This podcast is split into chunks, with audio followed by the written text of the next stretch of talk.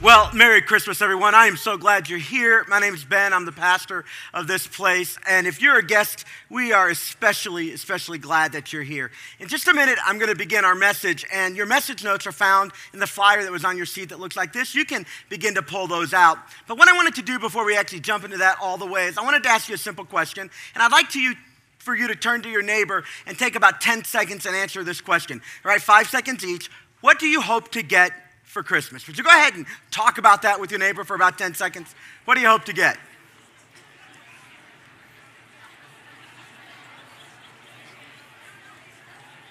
Oh, you sound good. I heard money over here. I heard a car over here. Yeah, it's really good. Hey, around here, at Four Corners, one of the things that we're doing at Christmas time, a lot of us are hoping to make a difference in the world. Sure, we want all the gifts that you want as well. I have some things on my list that I'm hoping are under the tree already or that Santa's going to bring me on Christmas Day. So I've got my list, but one of the things that my family's doing and a lot of folks around here who call this place home is, are doing is we're hoping that this Christmas we can make a difference literally around the world and in our own community. So at the end of the service, we won't take a lot of time for this. We're going to give you, if you call this church home, and if you're our guest, you're welcome to participate. We're going to give you a chance to give in an offering. We don't make a big deal about that around here, but tonight, I wanted you to know that every dollar you give goes to one of four places. Uh, every dollar gets divided up into four areas tonight, all right? So we have an, a church and orphanage in Kerala, India, that for seven years we've been investing in. We built a girls' home. We're now about to build a home for boys. There are 50 girls who are now, or 50 orphans, 40 girls, 10 boys, who are now living with safety and security and education and food that did not have that. These girls would have ended up on the street. They would have probably ended up in human trafficking.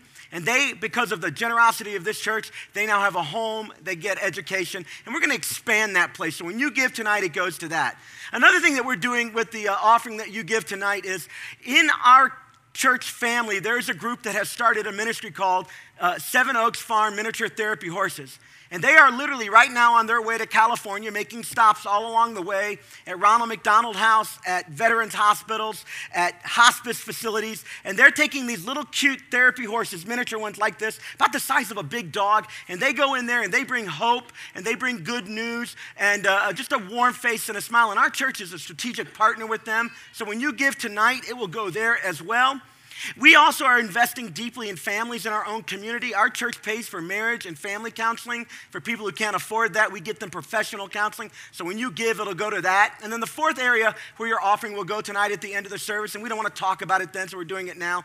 It will go to expand our children's ministry right here in our own facility. We're out of room in preschool, and we're out of room in a lot of spaces. And so we're going to spend a good portion of money this year. And when you give tonight, that's where that goes. So if for some reason you know you think churches are all about money, we wanted you to have a crystal clear picture of where the money was going to go if you give tonight. And so, again, if this is your home church, please support that. If you're a guest, you can ignore everything I said. But right now, what I'd like you to do is turn your eyes to the screen, and we're going to get our passage that we're going to look at tonight. So go ahead, take a look at this video. That night, there were shepherds staying in their fields nearby, guarding their flocks of sheep. Suddenly, an angel of the Lord appeared among them, and the radiance of the Lord's glory surrounded them. They were terrified. But the angel reassured them Don't be afraid. Don't be afraid. Don't be afraid. I bring you good news that will bring great joy to all people. Du ser det engel forholder. 我报给你们大喜的信息。 Gulunda no ya. Nawalatea habari njema. Je vous apporte de bonnes nouvelles qui The Savior. Yes, the Messiah. Christus der Herr. Su Salvador, que es Cristo Jesús. Choan Soshigul. Orabe ase abantavonti. And you will recognize him by the sign. You will find the baby wrapped snugly in strips of cloth, lying in a manger. Suddenly, the angel was joined by a vast host of others. The armies of heaven praising God and saying, Glory to God in the highest heaven, and peace on earth to those with whom God is pleased. To those with whom God is pleased. When my kids were little, and they were toddlers or just about to begin school, and Jill and I were parenting them, we were able sometimes to just tell them very directly what to do, and on occasion they would do it. Because they were little, they didn't need a lot of instruction, they didn't need a lot of the background. They were little, and we would say things like, don't play in the street, and mostly they wouldn't. Or we'd say, don't hit your brother, and mostly they wouldn't. We could be very clear with what we wanted them to do, and largely that was enough. But then they grew up, and they went into middle school. And what used to work didn't work anymore. What we learned as our kids began to grow up, get in middle school and high school, and now I have one that just graduated college, what we learned is telling them what to do used to be enough. But as they got older, we started having to explain to them a little bit of the why behind what we wanted them to do. In fact, we're glad to do that because what I wanted my kids to know was not just what to do, because there's going to come a time in life when they're not going to be around me and I won't be there to tell them what to do. Now, let's be clear, I will be. I plan on being there for a long time. But what I really want to have happen is the things that we're trying to get them to do, I want that to get internalized in them. I want them to understand why we do and don't do certain things. The question why is a much deeper and fuller question than the question what. What to do gives us a certain amount of direction, but understanding why gives us an internal sense of direction. Tonight, we're going to talk about the what and the why of Christmas. The what and the why of Christmas. And the passage that you saw on that little video in Luke chapter 2, and also at the top of your message notes inside the flyer right here, that passage gives for us in direct language the what God did for us on Christmas. Now, I know many of you have been around church for a while, and you kind of know this, and so go with me down memory lane for a few minutes if that's what you need to do. For those of us who aren't fully versed in what really happened at Christmas today, I hope will open your eyes. But when we get done with the what, we're only halfway done. Because what we want to do is not just understand what happened, we want to understand why. I want to give you the gift of why today so that no matter where you go from here, wherever life takes you, you don't know just what the twinkling lights at Christmas represent, or a Christmas tree, or a nativity scene. You don't just know the what, but you understand why God did what He did at Christmas. So, Luke chapter 2 is the story of those shepherds living out in the field. And they were keeping watch over their flocks, and all of a sudden, an angel, and the word angel in our Bible simply means messenger. Messenger. A messenger from God shows up and says to them, Don't be afraid. That's why we sung that song a little bit earlier about not being afraid. Don't be afraid. That's one of God's most frequently used statements when he talks to people. I don't want you to be afraid. I don't want you to be afraid. So don't be afraid. I have some good news for you. So, what did God do? There on your message notes, He gave us the gift of Jesus. He gave us the gift of Jesus. And all through the Bible, we get hints at this what. We get it in a big way right now at Christmas in the story in Luke chapter 2, or perhaps in your Bible in Matthew chapters 1 and 2. You get a lot of the story of Christmas. But even in other parts of the Bible, like 1 John chapter 1, verse 9, we get a little hint at the what God was doing at Christmas. So there in your message notes, this is how God showed us his love among us. He sent his one and only Son into the world that we might live through him. That's what God did. He sent his one and only son. So the twinkling lights and the Christmas tree and the presents that harken back to the presents that the wise men brought Jesus, all of that, here's what it was all about. It was God sending his son into the world. It's a pretty amazing gift. It's a pretty amazing gift that God gave us. And for a few minutes, I want us to unpack a little bit about what this gift is. And right there in our passage, there's a few key words that jump out and begin to show us with clarity preciousness and the beauty of this gift that God gave when He sent Jesus. It shows us exactly what's going on. So, number one, there on your message notes, God's gift that He gave in Jesus, the blank there is it's personal. It's personal. The, the uh, angels told the shepherds, I bring you.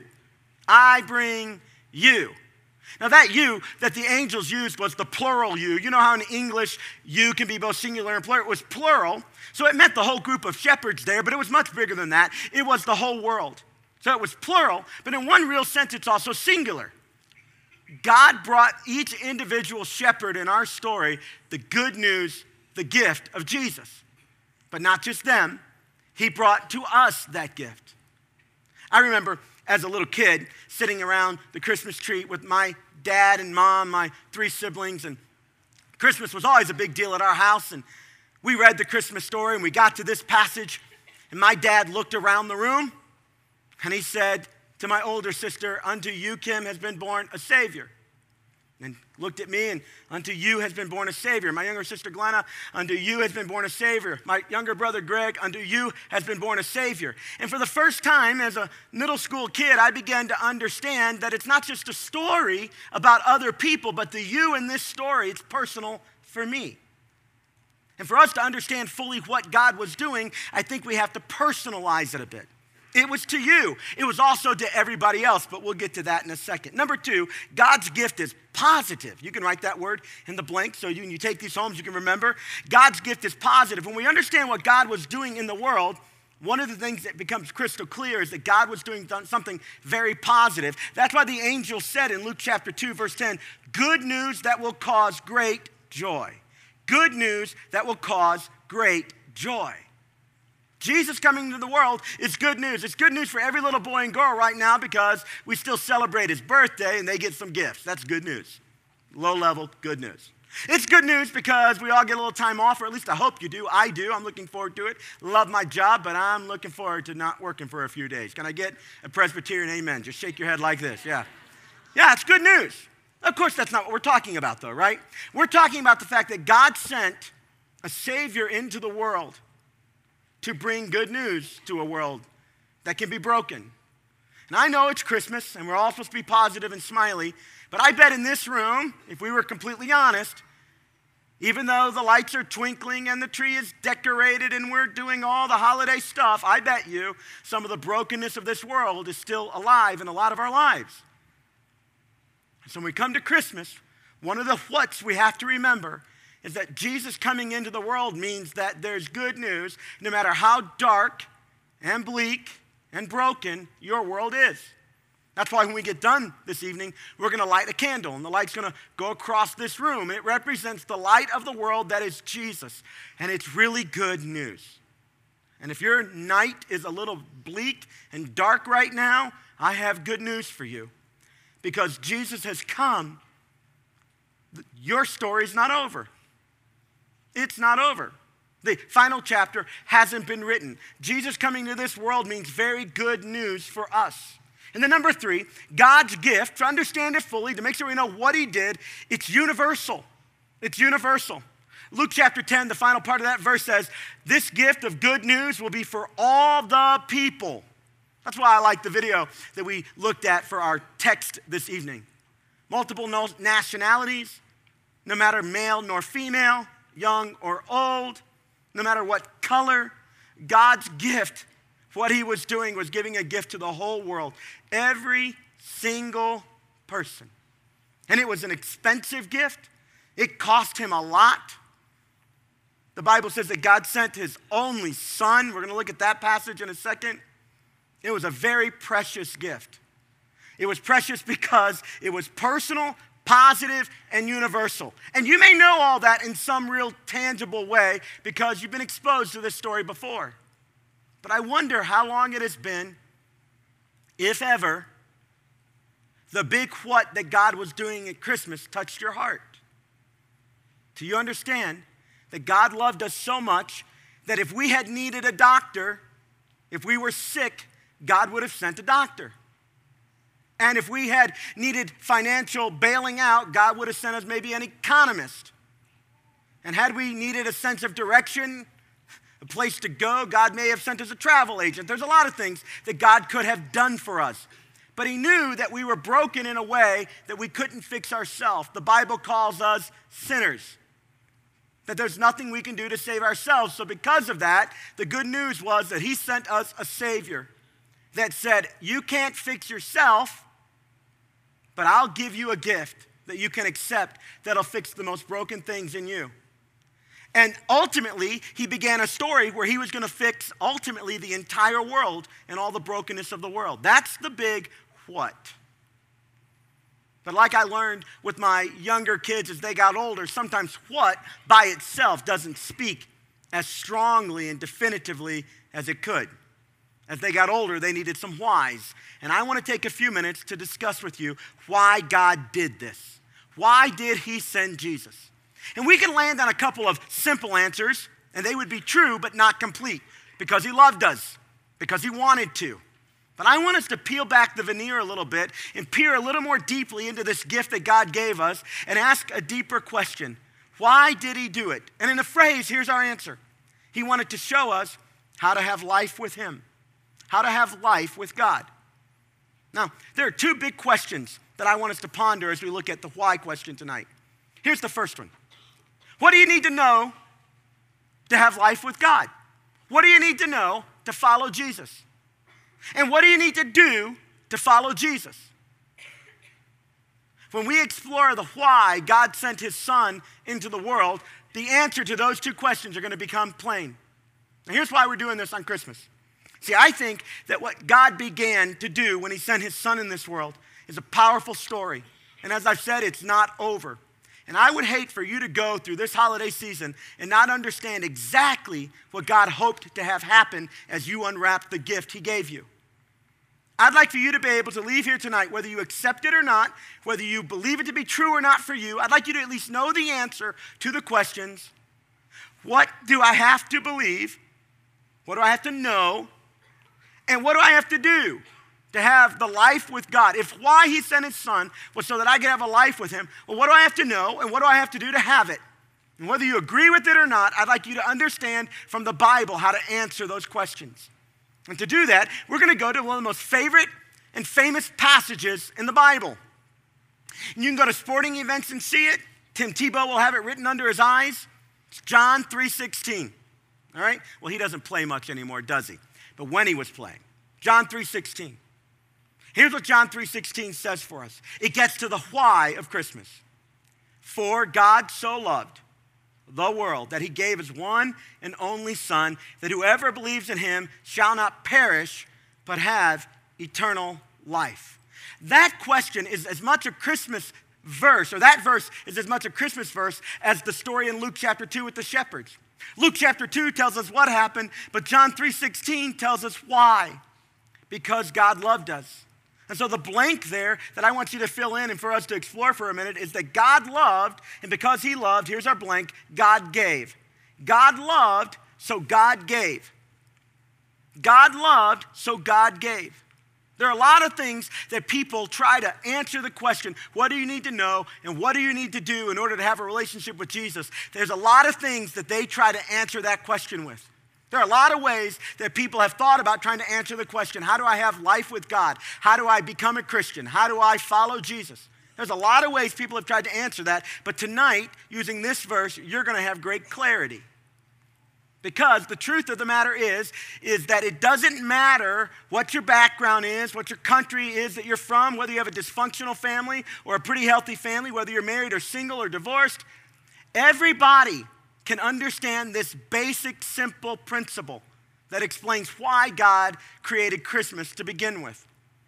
And the beautiful thing about this story is, is that it's not that complicated, even though preachers like me have made it very, very complicated, even though we've muddied it up a bit.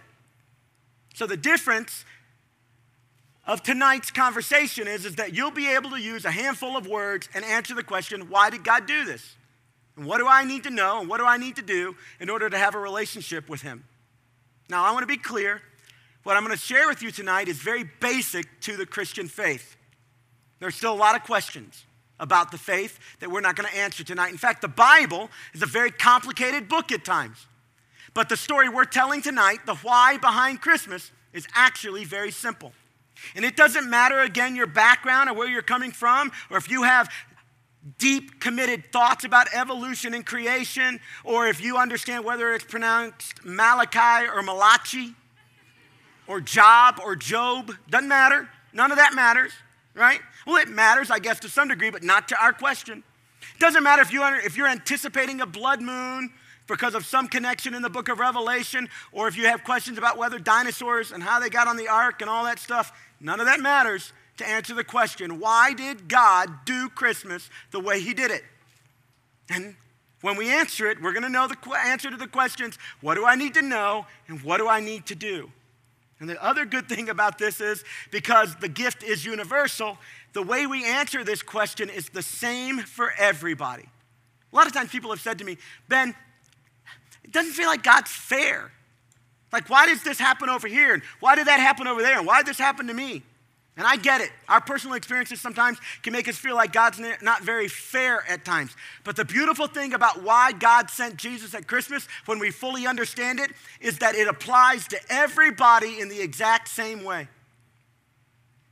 Doesn't matter your background, how religious you are, what you've known before you walked in this room, what you'll know after you leave this room.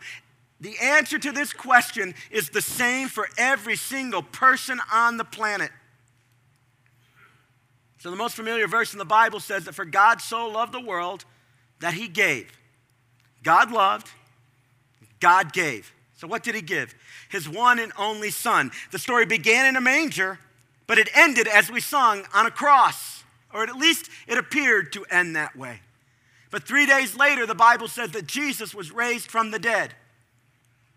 Again, that's a, that's a big statement. That doesn't happen very often. You know, the death rate among humanity still hovers at about 100%, right? None of us are getting out of here alive, right? And so when the story of Jesus dying is told in the Bible, it feels like a finish. But in many ways, it was really the beginning. So God loved, and He gave His one and only Son who came and gave His life, lived among us. He put on human flesh and lived among us because He loved us. He gave His one and only Son who lived among us, who gave his life on a cross, but it didn't stop there. He was resurrected from a tomb. This is the core of the Christian message. And I want you to understand it because I know this in my experience. A lot of people have rejected Christianity, rejected faith, but what they rejected was actually a false impression of what our faith really was. We're clearing all that up tonight. Our faith is not about rule keeping. Although, when you follow Jesus, there are some very strong rules that God wants his followers to do because he wants us to love people the way he loved them. And so he tells us how to do that. But it's not about the rules. Our faith is not about a tradition, it's not about whether there's a particular name over the door that you worship at or not. Our faith is not about whether your family has it together or not together. Our faith, at the end of the day, is about a Savior who was born in a manger, gave his life on a cross, and was resurrected from a tomb. And so, if you're going to reject Christianity, make sure you reject the actual story of Christianity. Don't substitute some pretense. Here's what I know I know that human beings who call themselves Christians, they're likely to let you down in our orientation class for this church, when new people come and I get a chance to talk to them, one of the first things I say is, if you stay around long enough, I'm going to disappoint you. Please don't build your faith on me. But a lot of people have hurt in their life from other Christians and it causes them to reject Christianity. But they really haven't rejected Christianity. They've rejected what they thought Christianity was about, which was faith in a person or people who call themselves Christians. Or they've tried really hard to be good and they realize they can't do it, and so they reject Christianity. But they didn't really reject Christianity, they rejected a false impression of what Christianity is about. Christianity is really about a God who loved us and sent his son as a gift to this world, a personal gift to you that is good news and not just to you but to everybody so god loved and god gave that, that verse john 3.16 gives us another impression beyond just God loved and God gave. So we're on our next blank. If God loved and God gave, then we can believe and we can receive. We believe, we receive. God loved, God gave, we believe, we receive. So, what do you have to believe? Well, you have to believe this story about Jesus. You don't necessarily have to believe all the stuff, all the questions that people have. Where did Adam and Eve's children find their wives? Did Adam have a navel? I don't know. When is Jesus coming back? What are the secrets of the Bible? And if we figure out the Bible code, you don't have to know any of that stuff. I don't know half of that stuff. But what I know is, is that God loved the world, so he gave his one and only son. And if we believe in the work of Jesus, the, the, the truth about Jesus, that he came, that he gave his life on a cross, that he was resurrected from an empty tomb, if we believe that, then we can receive the full impact of the gift that God wants to give us. God loved, God gave. We believe, we receive. That's the core of our faith. That's the Christianity of the Bible.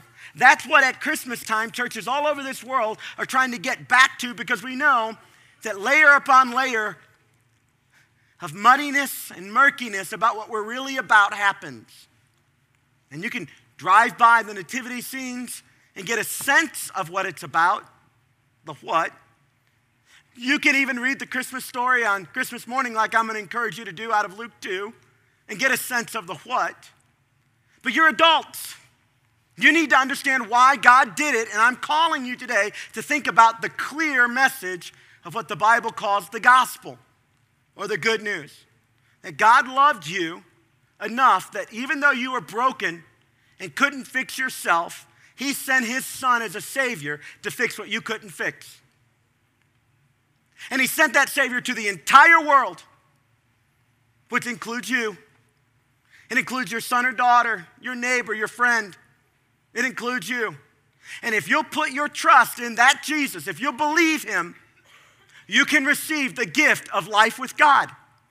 And if you do that, the why of Christmas is not just a thing out here, intangible that you know about. The why of Christmas is a thing that becomes a part of your life. Now, when I talk about trusting and believing, I don't mean just understanding it. We're trying to fix some of that with this conversation right now, the understanding. I'm talking about something a little deeper, and I don't like to ever talk about faith without having a chair here. When I talk about faith, I'm talking about trusting something. When I talk about believing Jesus, I'm talking about trusting Him fully. And I can all day long say, I trust this stool. I trust this stool. I trust this stool. I can do that all day long. And in some sense, I trust it. But that's not the kind of belief or trust that John 3:16 is calling us to. The kind of belief or trust that John 3:16 is calling us to is if Jesus really is the gift of the world that can fix what I can't fix in myself, I'm going to trust it fully. And to do that, and I pray to God this chair doesn't break because it'll ruin my illustration. to do that, I have to sit in it. Now I trust the chair. There are times in my life I trusted the chair. There are times in my life I trusted the chair. There were times in my life I trusted the chair. But what Christmas gives us an option to do is to trust the work of Jesus.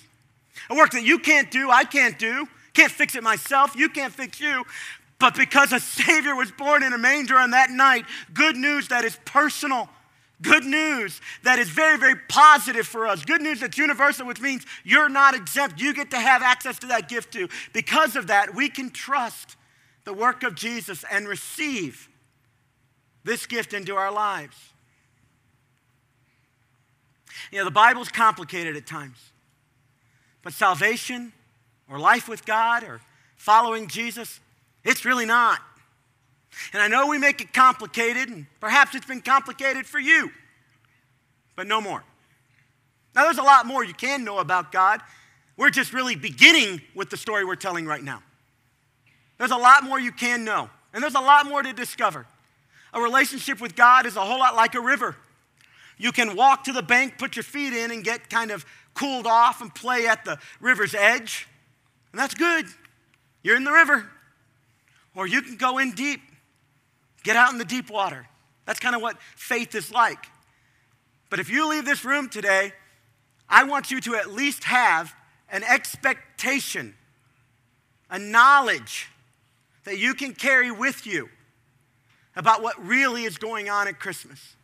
God sent his one and only Son so that whoever would believe could have the life with him, eternal life with him. That's the why of Christmas.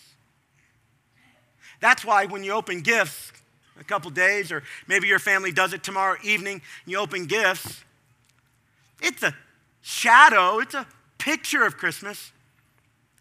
really connects with the what, with the story of the wise men. But I want you to find some time to reflect on the why. That's why, really, our whole church has this service every Christmas is Eve Eve, because we'll get caught up in stuff and all the what we have to do, and we'll forget the why. And we'll go through an entire season and never stop to think about why God extended his love towards me while I was still a sinner. He loved me.